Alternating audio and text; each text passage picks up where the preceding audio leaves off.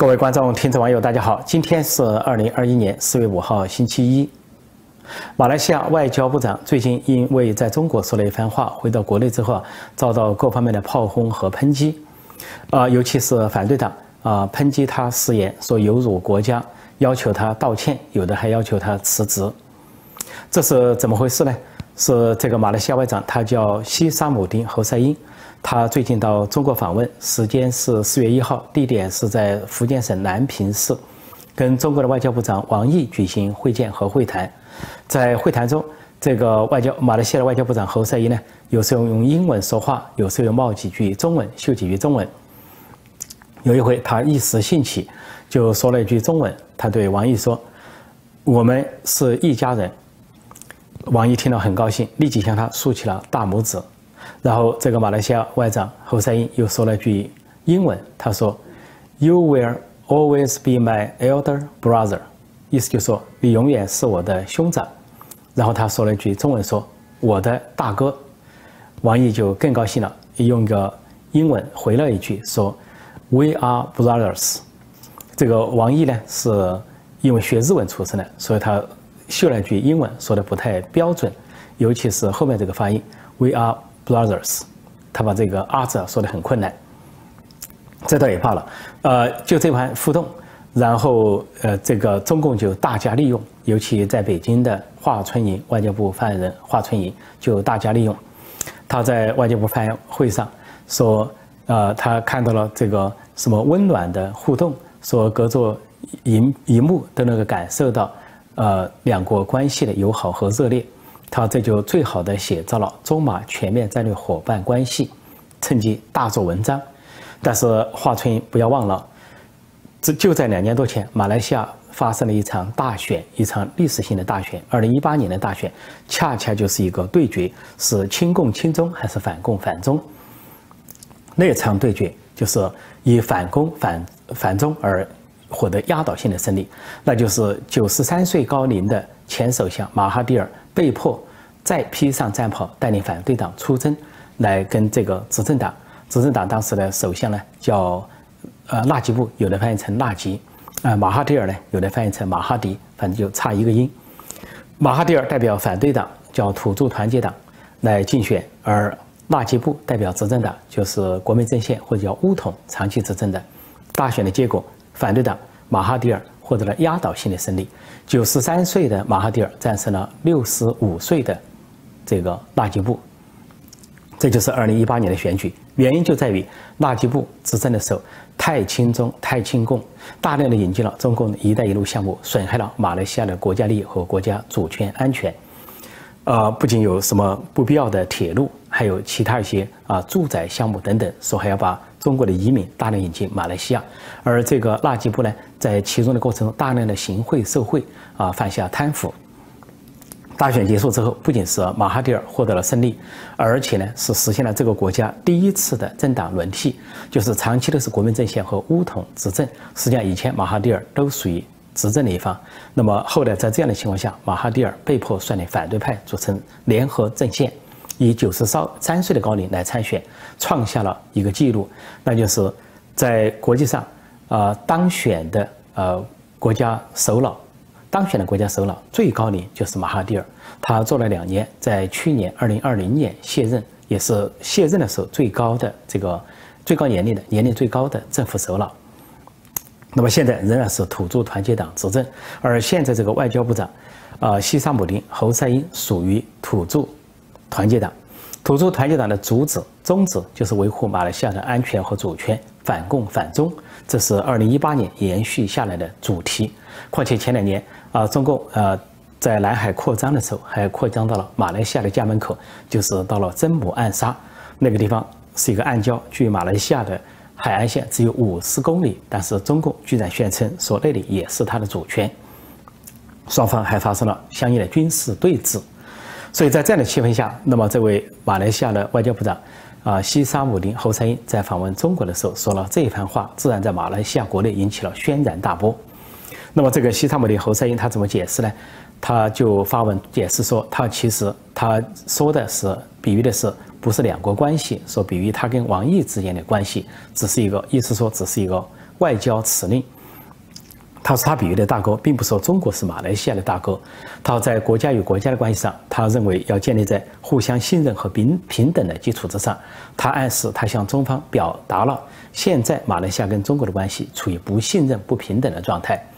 然后他说，因为作为外长，他说王毅比他年长，所以呢，他说王毅呢是他的兄长，或者用中国的方式说他是大哥，只是说对王毅个人的尊重。然后他说，尊重不代表软弱。他说，马来西亚奉行的是独立自主的外交政策，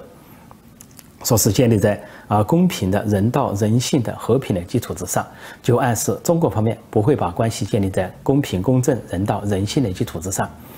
那么他做的这番解释，当然仍然没有平息马来西亚的悠悠之口和各种议论。那么回头来说，这个侯森在为什么去福建访问？实际上这是中共最近外交的一个手法，呃。在阿拉斯加会谈之后，呃，中共搞了很多外交，其中最近的一波外交就是在福建省接待周边国家的一些外交部长，先后接待了像马来西亚、印度尼西亚、新加坡、菲律宾，还有韩国的外交部长到访。那选在福建省引起了外界的纷纷的议论。说是不是针对台湾？很多议论说针对台湾，对台湾叫板。就中共专门安排王毅在内的福建省选到南平市或者是厦门市会见这些周边国家的外长，显示这些国家在支持中共对台湾的立场。其实这个解解读未免太勉强，因为这些国家可以说没有一个国家支持中共的所谓台湾立场，没有任何国家支持中共去吞并台湾或者武力攻打台湾。倒是有一项针对台湾的话，那就是经济方面、贸易方面。因为台湾自蔡英文上台以来，奉行新南向政策，就台湾的经济啊，不再过度依赖中国大陆，而转向东南亚国家和印度，并取得了相当大的成就。那么这些国家就是新南向政策的啊，台湾的这个对象，特别是东南亚国家。所以这个时候，中共把东南亚这些国家的外交部长邀请到福建去访问，要显示一条就是，呃，中国是一个庞大的经济体，呃，对这些国家来说，中国都是最大的贸易伙伴。那么跟台湾的经济体量相比，中国大得多，也是说在经济贸易上，中国完全可以压倒台湾。如果这个方面，他可以去显比一下。其实除了这个意义之外，啊，中共的真实意图还有另外两条，一条就是炫耀国力，炫耀国威。因为中共这两年搞的就是这个，啊，不见得要在北京接待外宾，尤其在外交部长这个层级，往往呢在其他省选一些市来接待外宾，比如说先后在，啊云南省、海南省、广西，还有现在的福建选这些地方来接待。前不久，这个王毅还在广西的桂林接待了俄罗斯外交部长拉夫洛夫，在船型餐厅就餐，啊，一边大吃大喝，还有美女服务。还一边欣赏桂林山水，所以这是中共的一招，意思就想向这些国家显示啊，中国是一个大国，泱泱大国，现在在一党专政、举国体制啊、独裁体制下建设的非常好，到处都是高速铁路、高速公路，到处都是新城市、大城市啊，高楼林立，让这些小国来看一看，然后给他们一个震惊的感觉啊，震撼的感觉，觉得这个中国现在是啊不得了，是万邦来朝。这就有点像隋朝，呃，当时延续了三十八年的隋朝曾经鼎盛一时，啊，曾经被称为呃隋唐盛世。那个隋朝在唐之前，隋朝在鼎盛的时候，这个隋炀帝啊，为了炫耀，邀请周边的一些国家来访问，那些使节来访问的时候，呃，隋炀帝为了炫耀他的这个国富啊，或者是国强，连那些树枝上都挂上灯，绑上绸缎，以示炫耀，叫做火树银花。所以让这些外国使节看得眼花缭乱，见证了当时隋朝的短暂的啊强盛的景象。但隋朝后来很快就覆灭了。现在的中共是有这个心态，但这个做法呢，对他来说有利有弊。呃，对这些东南亚国家或者韩国来说，这样的炫耀有可能让人产生呢啊既羡慕啊又畏惧的感觉啊，觉得哇，现在中国搞得多好。啊，这个物质建设真是不得了，真是世界第二强，有可能成为世界第一强。但是对有些国家来说，可能产生相反的效果。比如说俄罗斯这样的大国，可能是既羡慕又妒忌，而由妒忌就不平衡，不平衡就生恨。本来俄罗斯就有王华之心不死，那么看到你这个邻居这么富有啊，这么鼎盛啊，这么的豪华，这么的物质富得流油，而俄罗斯呢现在是国力衰落，然后经济产值很低啊，相当于只相当于中国的一个省，但是俄罗斯又是个大国，疆土辽阔啊，比中国还大三分之一，呃，况且呢，还是一个核大国，在历史上很有地位。那么现在地位地位衰落了，就可能引起俄罗斯的不平衡，那就随时可能给中共背后一击。特别是中国跟美国发生战争的时候，俄罗斯显然会选边站，站在美国一边，从北边夹击，呃，中国就是共产中国，啊，说的轻一点，啊，掠夺一些资源；说的重点，那就像历史上那样，分一分一杯羹，要掠夺一些领土，因为从近代史上掠夺中国领土最多的就是俄罗斯。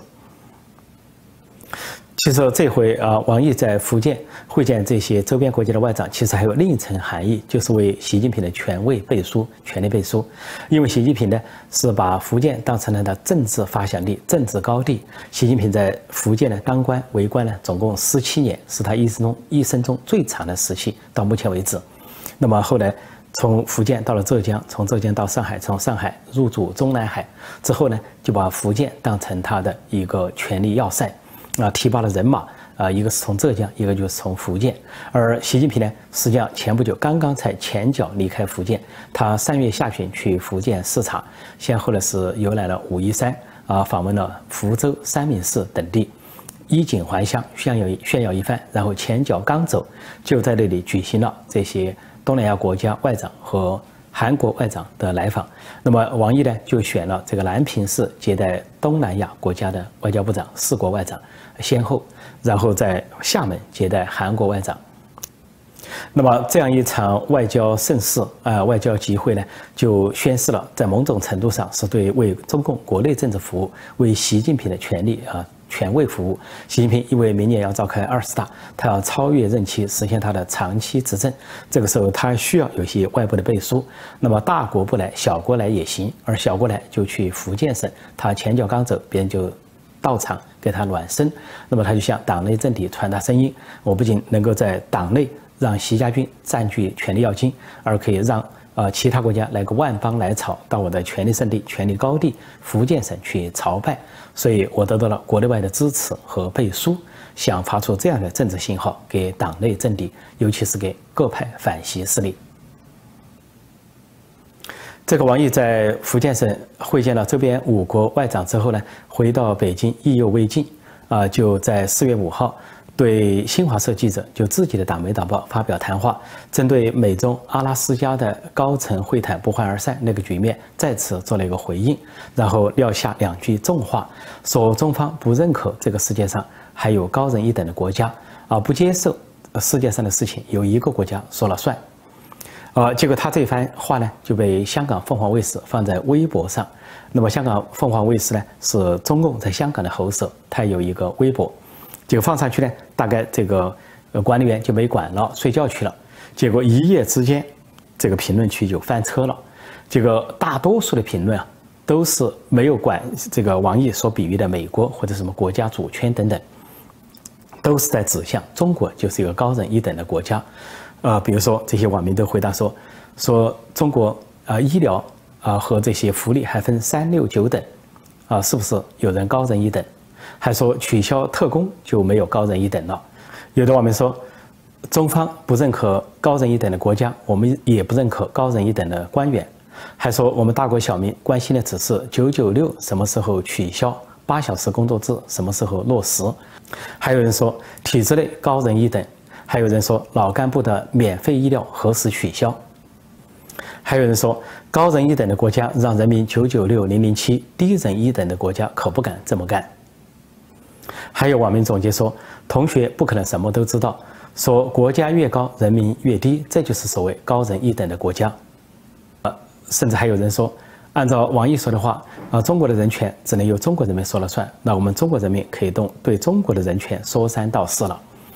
等等，很少人提到主权方面。一千多个帖子啊，大多数都是针对中共专制统治的这个讽刺。意思就是说，中国就是一个高人一等的国家，因为这个国家充满了高人一等的现象。